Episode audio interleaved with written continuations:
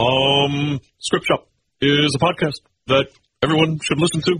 I endorse this wholeheartedly. Hey, everybody. Uh, it's Jack here, and I got Allyson, and we got Frank here for promo time. Yeah. Yeah. Promo time, promo time. So here's the thing. We talked with Marti King Young, who wrote a script called The Governor's Ball, which is about a family of uh, powerful, it's a powerful family that's, uh, the father is the governor, and they're all getting together, and everything comes crashing down, but they Don't like each other. they don't get along all that great. And we were going to do something maybe about a family get together where everything went wrong, but we talk about family stuff a lot in these promos. Yeah. And I don't want to talk about a time when family things went wrong because I've got family who listens to this, so I don't want to do that. so we thought about maybe on a political side of things. Uh, your dad is was it- yeah. the mayor. He was. My dad was the mayor of our small town, Farmersville, Texas, for a number of years.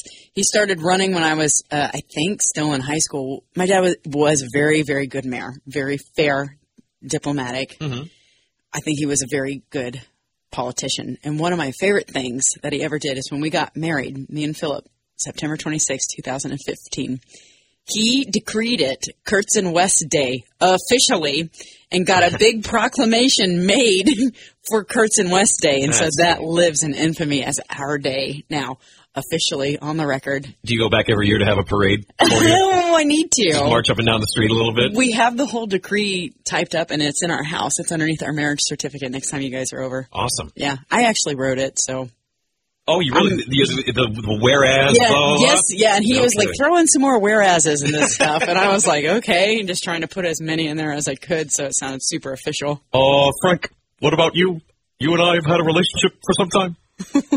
I'm doing a very specific voice right now. Whose voice are you doing? I'm doing a very bad job of trying to do, uh, look, President Barack Obama.